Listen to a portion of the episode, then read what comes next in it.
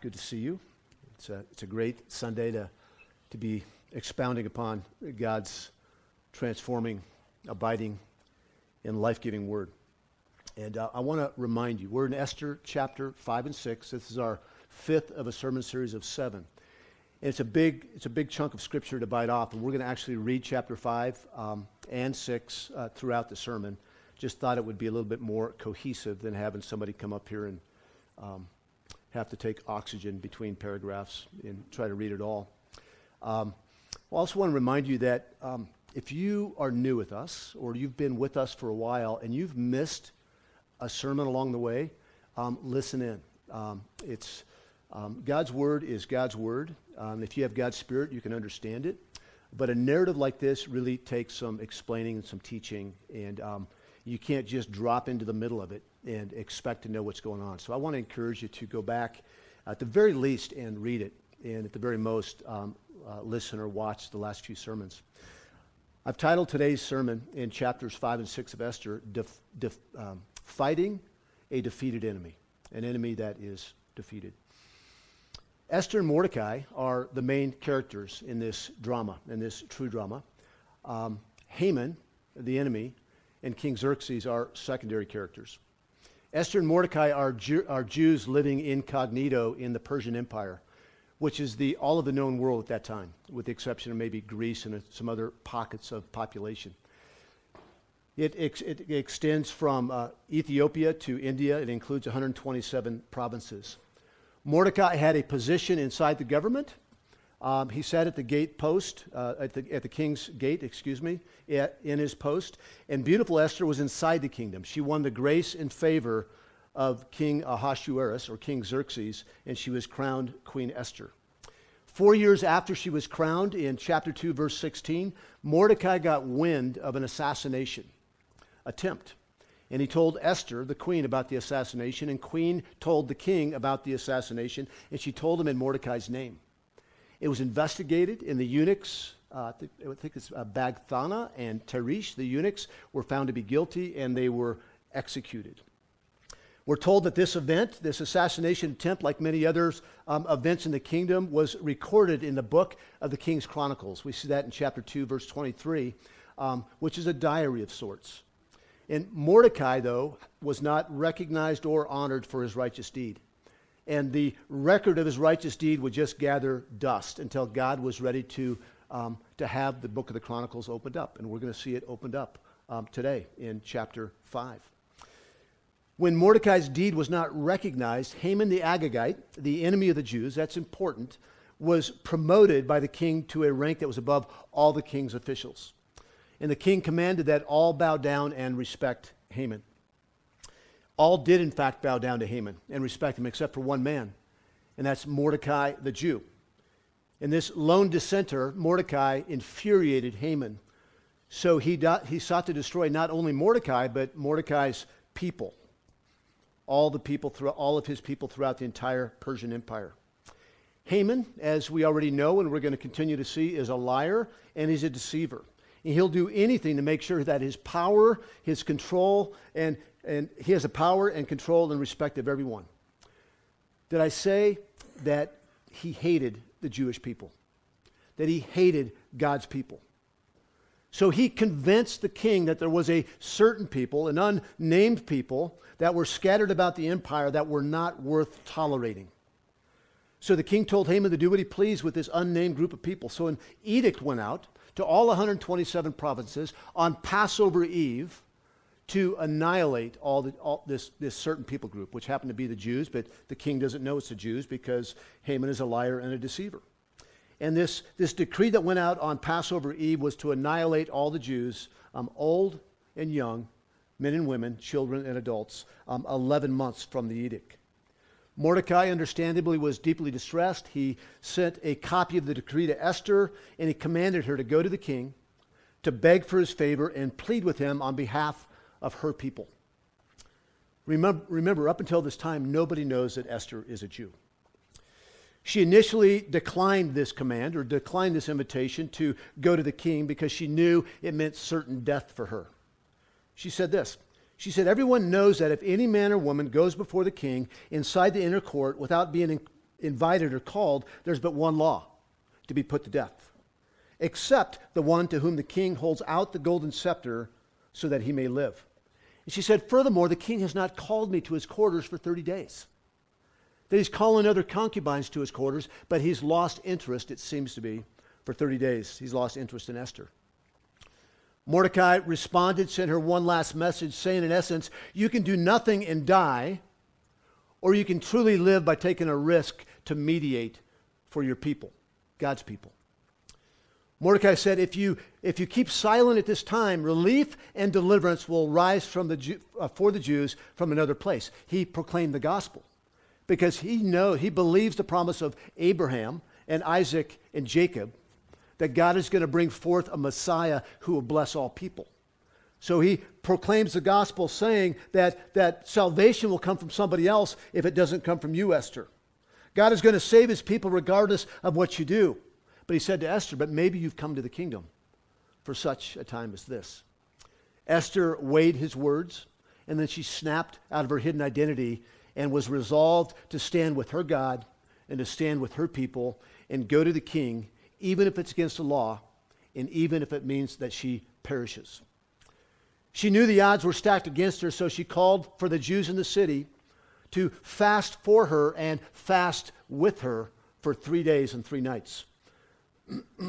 Today in chapter 5 and 6, we see Esther approach the king, and we see God working behind the scenes in ways that I know will strengthen our faith. There's four scenes. Scene number one is from chapter 5, verses 1 through 8, and it's knowing and defeating our enemy. Scene number two, chapter 5, verses 9 through 11, the enemy hates you. Number three, 6, 1 through 11, the hidden providential hand of God. In the fourth, fourth scene, chapter 6, verses 12 through 14, victory is assured for God's people. A few questions to ponder. Are you aware that, you're, that you have a defeated enemy? You have an enemy, and he's already been defeated. Are you aware that your enemy hates you? Are you trusting in the hidden, loving providence of God? And number four, are you living inside the reality that your victory has already been purchased, has already been won.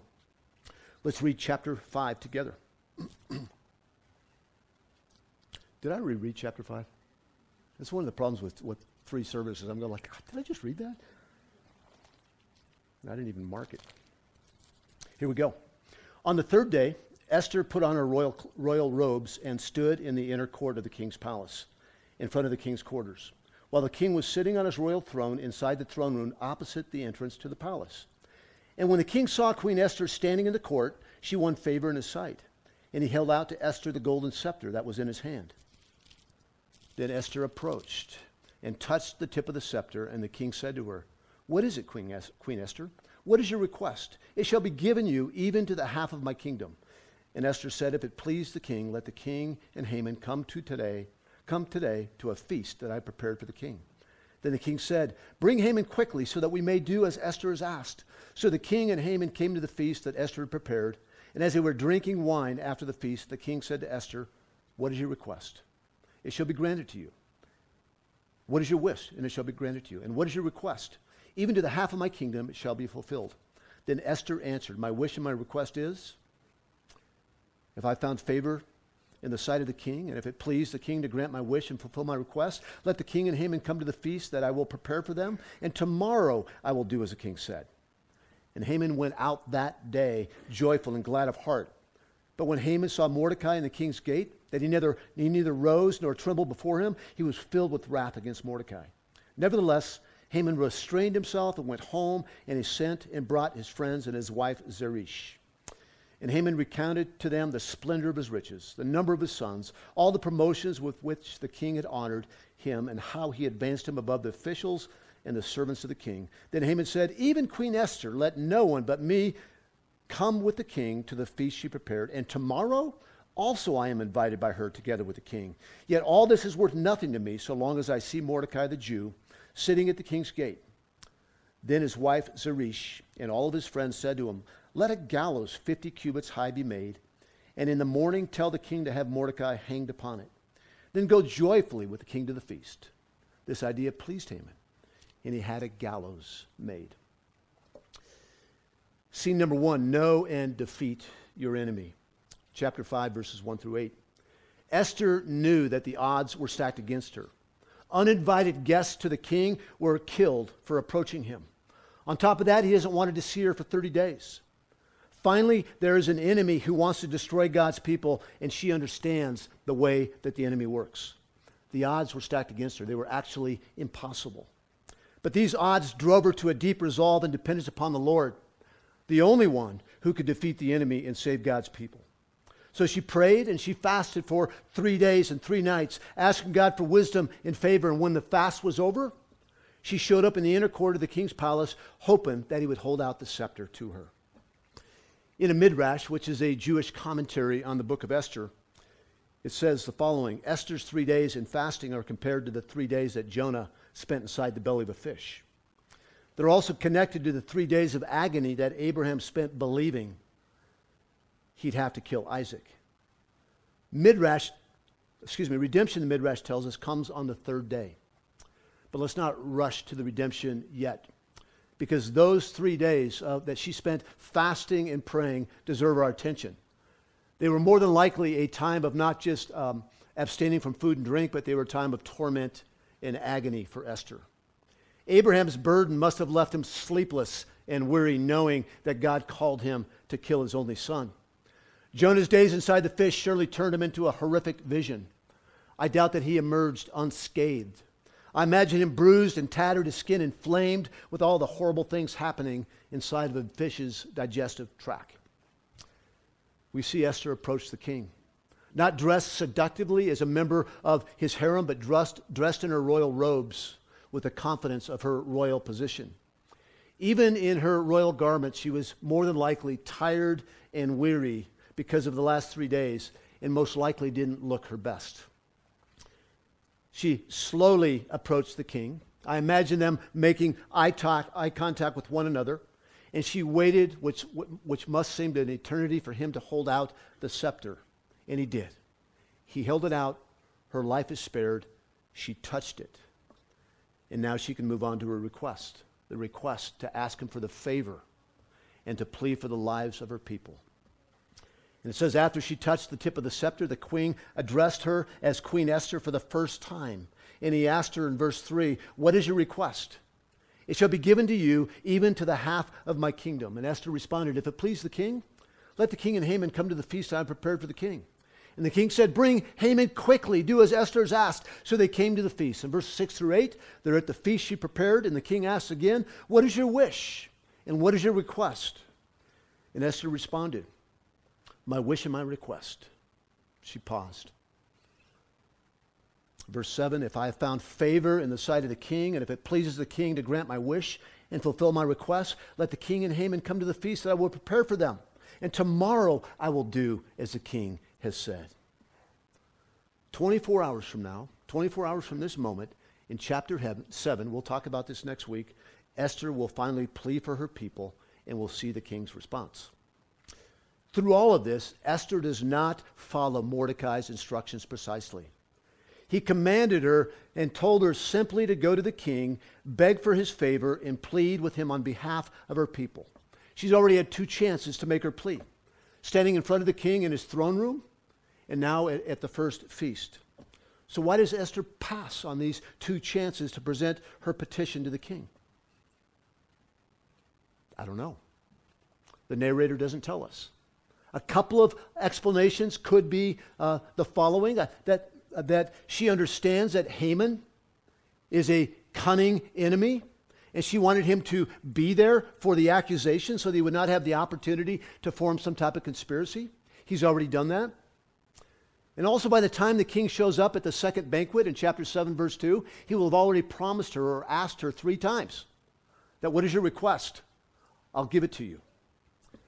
So Esther is aware of the tactics of the enemy of her people, and she moves swiftly to expose his lies and his cunning plan to destroy her and God's people.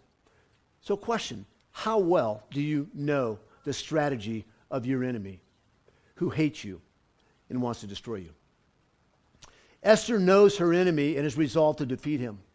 But the enemy, as we're going to see, is a step ahead of her. All seems hopeless, but what Esther doesn't yet understand is that Haman is already defeated. And he doesn't stand a chance to defeat God's people. Scene number two the enemy hates you. And scene two is framed by Haman leaving a feast joyfully in verse 9 and him going to a feast in verse 14 joyfully. In verses 9 through 12, we saw that the king, the king had previously bestowed all the power and wealth of the kingdom to Haman. If you remember back to chapter 2, he gave uh, Haman his signet ring. And he could actually make edicts on the king's behalf. He had all the power and wealth of the kingdom, but that was not enough for Haman. He had an insatiable need to be worshiped and admired by other people. So we see him with a joyful and glad heart skipping out of the feast with Esther and the king, and suddenly he comes across, across Mordecai the Jew sitting at the king's gate. And we're told that Mordecai neither rises nor trembles at the presence of Haman.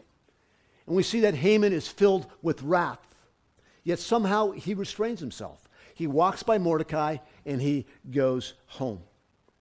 And upon his arrival, he calls his wife Zeresh and his friends, and he recounts to them the splendors of his riches, the numbers of his sons, as if he had something to do with the numbers of his sons. He, he recounts his promotion to the second in charge, and finally, he recounts how Queen Esther invited no one but him to dine with her and the king. And tomorrow's going to be even better because Queen Esther asked me to come back to a second feast. Just me with the king and the Queen. Anybody ever heard of Brian Regan? He is a comedian that I think he's a Christian, but he's clean. And he's got this spiel called the Me Monster. This Me Monster, where he talks about going to a party and right after you have two wisdom teeth pulled, and you're talking to somebody that uh, you're talking to a, you walk up to a group that's that's centered around one person that's talking, and you walk in and they ask you what's wrong, and say, "I just had two wisdom teeth pulled." And this guy that's doing all the talking says, That's nothing. I had four wisdom teeth pulled. He starts telling, he's the me monster. It's all about me, myself, and I. And Haman is very much the me monster. He doesn't want to, he doesn't care about what anybody else thinks. He wants the adoration and the worship, all eyes and attention on him. Um, Iain Duguid writes this Haman is a case study in what happens in our hearts when our idols are challenged. He made public recognition his idol, and the result was that as long as he was receiving adulation, he felt great. However, when the achievement of his goal was challenged, he responded by lashing out in rage and seeking to feed his idol through boasting. There was a void at the center of his life that no amount of success could fill. You see, Haman can't be happy with all he has as long as he has a lone dissenter, as long as one person won't worship him. He can't be satisfied while Mordecai the Jew is alive and retains his official position at the king's gate. Praise, honor, and respect of others is what gets Haman up in the morning. And people like this surround themselves with others who feed their narcissistic ego. People in power um, with this type of ego attract followers who will ignore bad character and suck up to the person in power as long as they can benefit in some way from his position. This is the, this is the case with Haman's wives and with, with his so called friends. So his, in verses 13 and 14, his wife and his so called friends say, if Mordecai's in the way, if he doesn't show you respect, why wait for 11 months to wipe him out and all the Jewish people? Get rid of them now. Build a gallows that's 70, that's 50 cubits high, which is 75 feet high, and tell the king to have Mordecai hanged upon it.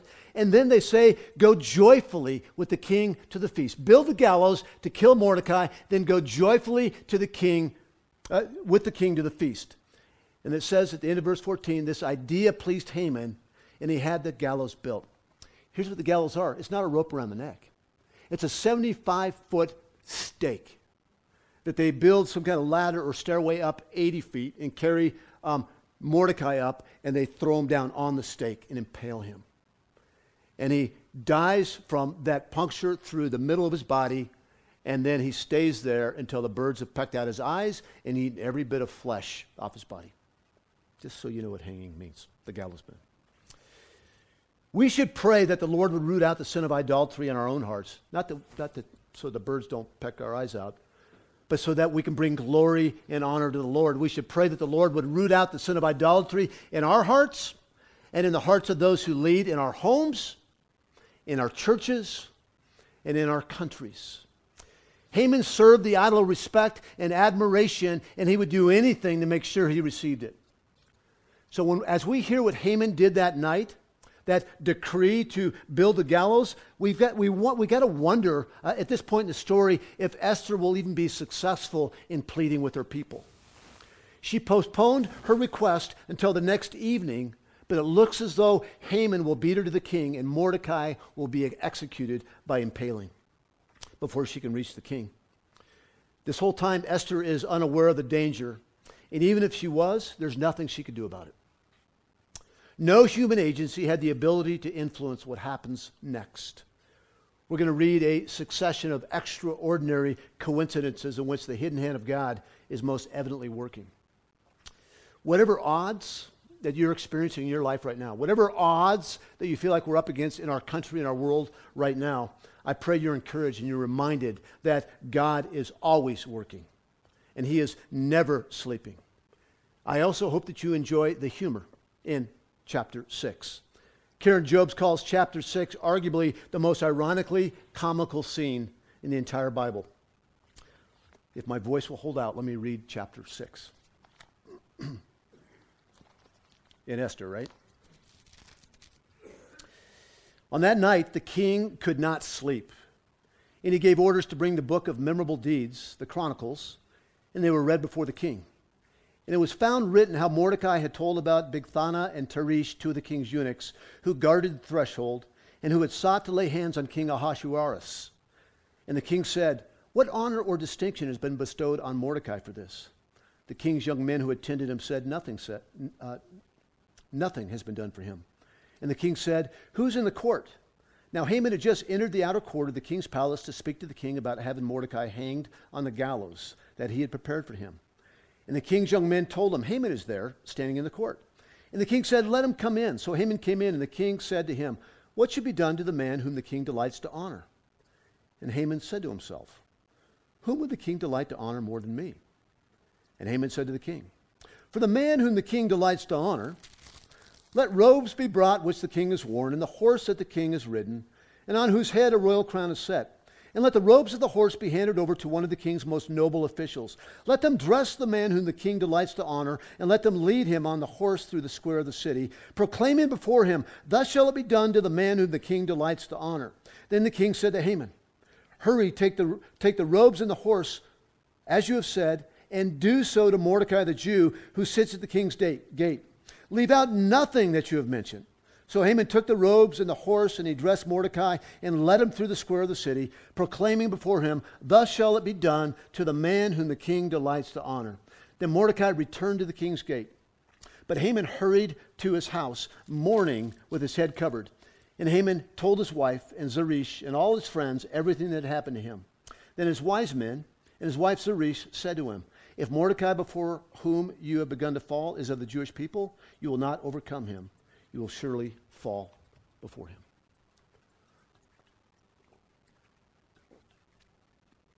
Scene number three, chapter 6, verses 1 through 11, the providential hand of God.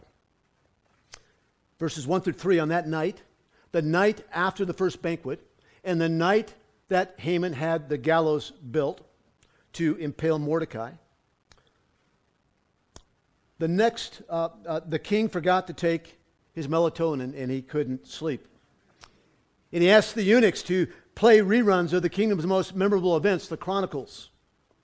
And of all the volumes, all the volumes of Chronicles on the shelves, it just so happened that Xerxes' staff turned to the page of the failed assassination attempt where Mordecai overheard the ploy, told Esther, Esther told the king in Mordecai's name, and the affair was investigated, and the two guilty conspirators were hung. You see, Persian empires, like other rulers in the time of antiquity, made sure that they recognized and they rewarded loyalty. After all, that would encourage more loyalty. In the same way as punishing disloyalty would warn others to be, not be disloyal. So he asked if Mordecai had been honored for his heroic and selfless ask, uh, uh, uh, heroic and selfless deed. Yet nothing was done to recognize Mordecai's righteousness at that time. It was all but forgotten. It was closed in the king's annals forever. In verses 4 through 5, while the king's insomnia awakened him to the fact that Mordecai had not been honored, Haman probably had a restless or sleepless night of his own. He was up early and he couldn't wait to hear that alarm go off, run to the king, and ask the king to impale Mordecai. So we have a classic scene where the king is looking to honor Mordecai and Haman is looking to execute him. Neither knows what the other one is up to. All along, God is hidden and he's working. Haman, like Esther before him, stood before the king that morning. However, she was there to plead for the life of the Jewish people, while Haman was there to ask for the death of a Jewish man named Mordecai.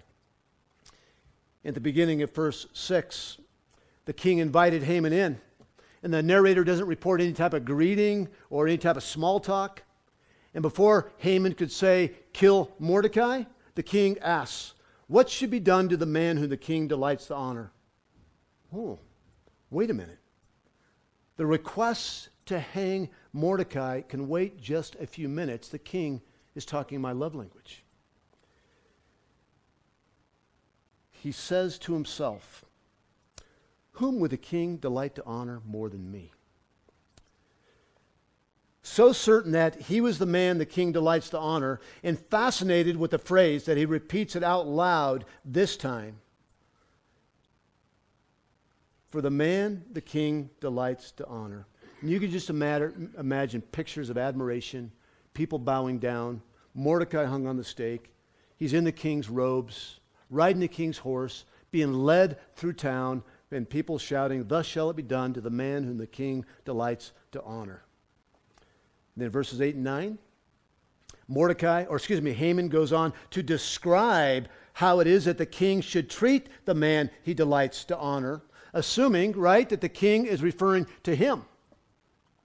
And he says, And let the robes and the horse be handed over to one of the king's most noble officials. Let them dress the man whom the king delights to honor, and let them lead him on the horse through the square of the city, proclaiming before him, Thus shall it be done to the man whom the king delights to honor.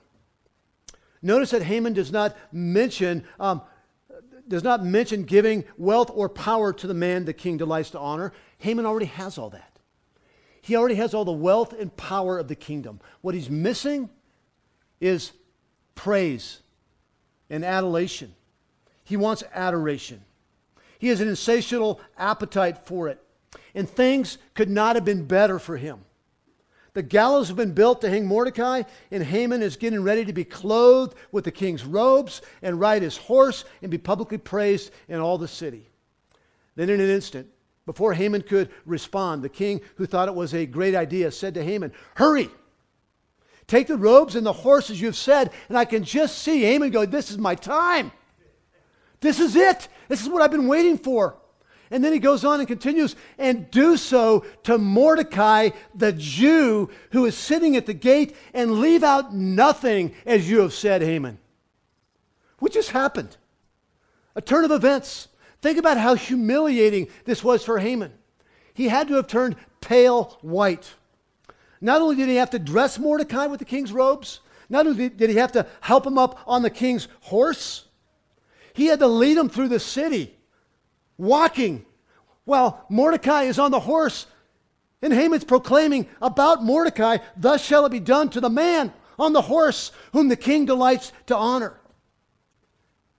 So here we see a righteous man headed to the gallows being exalted and an evil man wanting to destroy God's people being humiliated and his end is death. Does any of that sound familiar? It's important to remember that the edict to slaughter a certain people is still hanging in the air.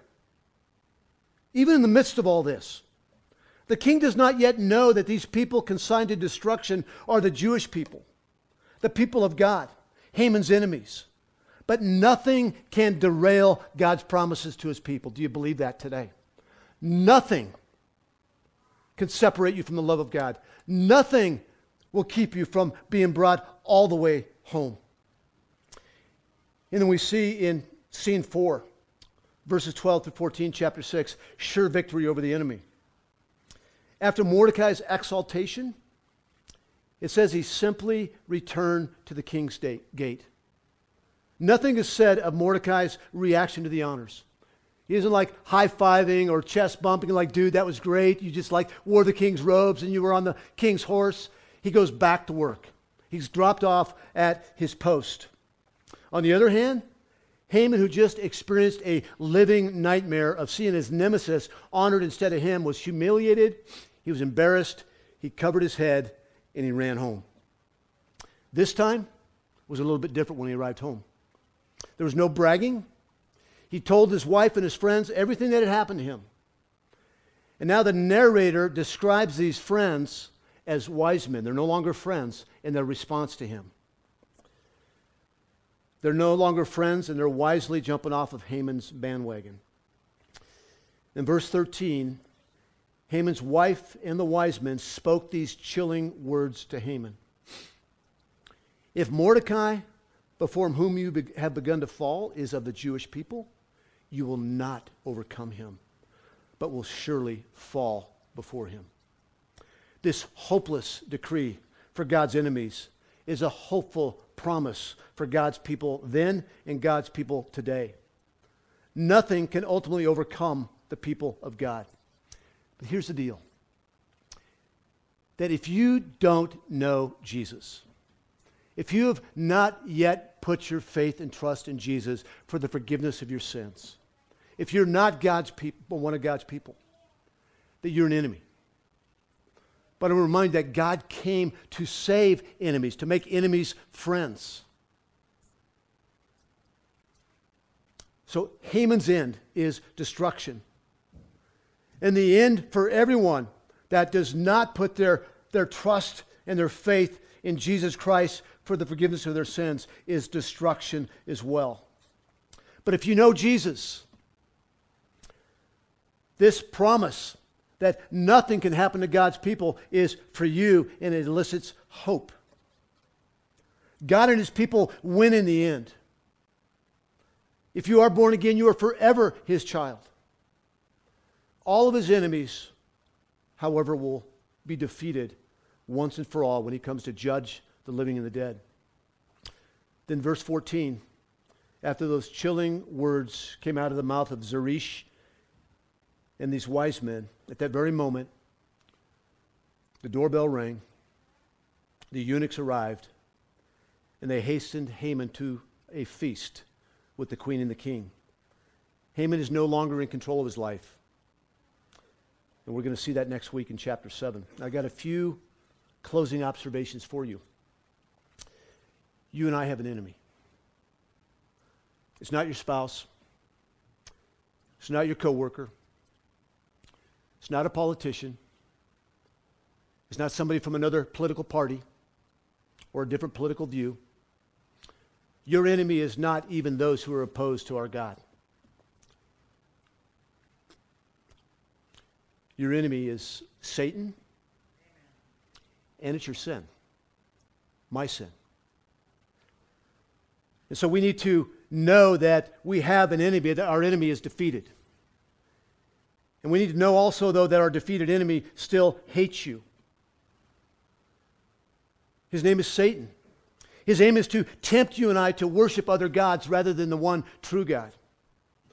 His aim is to deceive you and to drive you to little g gods of respect and honor and wealth and control.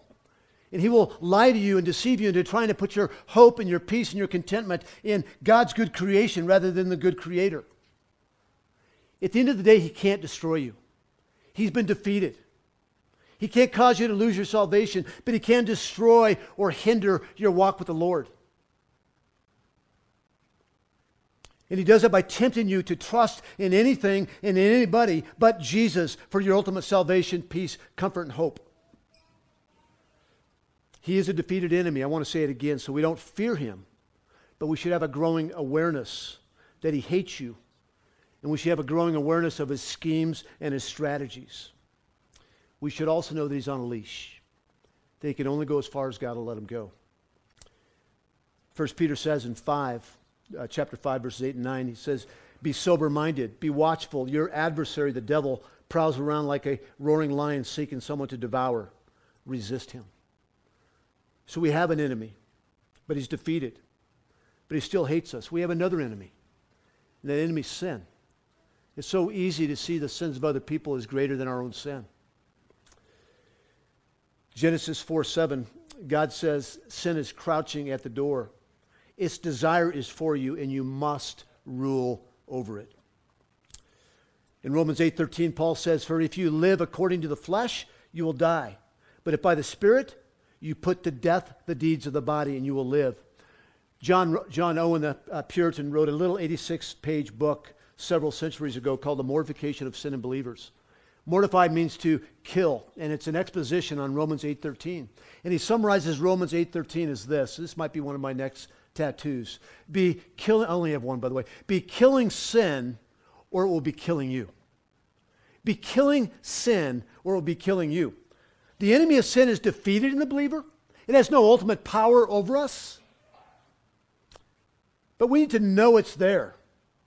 And the best way to know it's there is to spend time in God's Word because the Word is a mirror to our soul and it shows us. It reads us as we read it. So know uh, that your enemy is defeated. Know that your enemy hates you. And know and trust, number three, the providential hand of God. Know that our sovereign Lord is working, He's never sleeping, and He's always preserving His people. There's nothing that happens in your life that He doesn't see and that He doesn't have control over. God is aware, God is awake, and God is a working in your life, in this country, in this world right now. He is working everything out, and even when your plans fail, He's faithful. Even when you're faithless, he is faithful. And finally, know that your victory has been won. You have already been delivered from the domain of darkness and delivered into the kingdom of his beloved Son. You're in. Nothing can separate you from the love of God. You're fully loved. I want to remind you of one last thing. The battle is fought on our knees. The battle is fought through prayer and fasting. I want to remind you that our King has an open door policy. We can approach him at any time with confidence. Jesus is the scepter. And it's by his death and resurrection that all who trust in his finished work can approach the Father and know that the Father is always holding out the scepter. He opened the door to salvation and he keeps it open by interceding for us. And we now have access to the Father through prayer and his indwelling spirit. And one day we're going to be with him. We're going to be with people that have gone before us, believers like Suzanne Johnson, who is feasting right now, where there's no more sin, there's no more enemy, and there's no more death. We'll be with all of our loved ones who have put their faith and trust in Jesus. Would you pray with me? God, we bless you. We thank you that you are faithful when we fail, when we are faithless. And God, I thank you that, um, that the reality is, is that the enemy has been defeated, um, even when we're not aware that he's prowling around. But God, I pray that we would better understand his strategies, that he knows that he cannot separate us from your love. But he also knows that we can, he can distract us. He can lie to us. He can deceive us. He can destroy, in a sense, our relationship with you, the intimacy that we were created to enjoy. So, God, I pray that we would be aware that we have an enemy, a defeated enemy. And I pray that we'd be aware that, that we have an enemy that hates us, but more so that we'd be aware that we have a God who loves us. And that we would be aware that the God who loves us is a God of providence, who only has good for us. And even though we don't always see you working in our individual lives, in our family's life, in the life of our, in our city, in our country, in this world, God, we know that you're working your goodwill and purpose out. And finally, God, I pray that we would know that, um, that the victory's been won, that we've been delivered. We've been delivered from the domain of darkness, and we've been transferred into the kingdom of your beloved Son. And so, God, would you give us the strength to walk in those truths for your glory and for our good? And it's in Jesus' name we pray. Amen.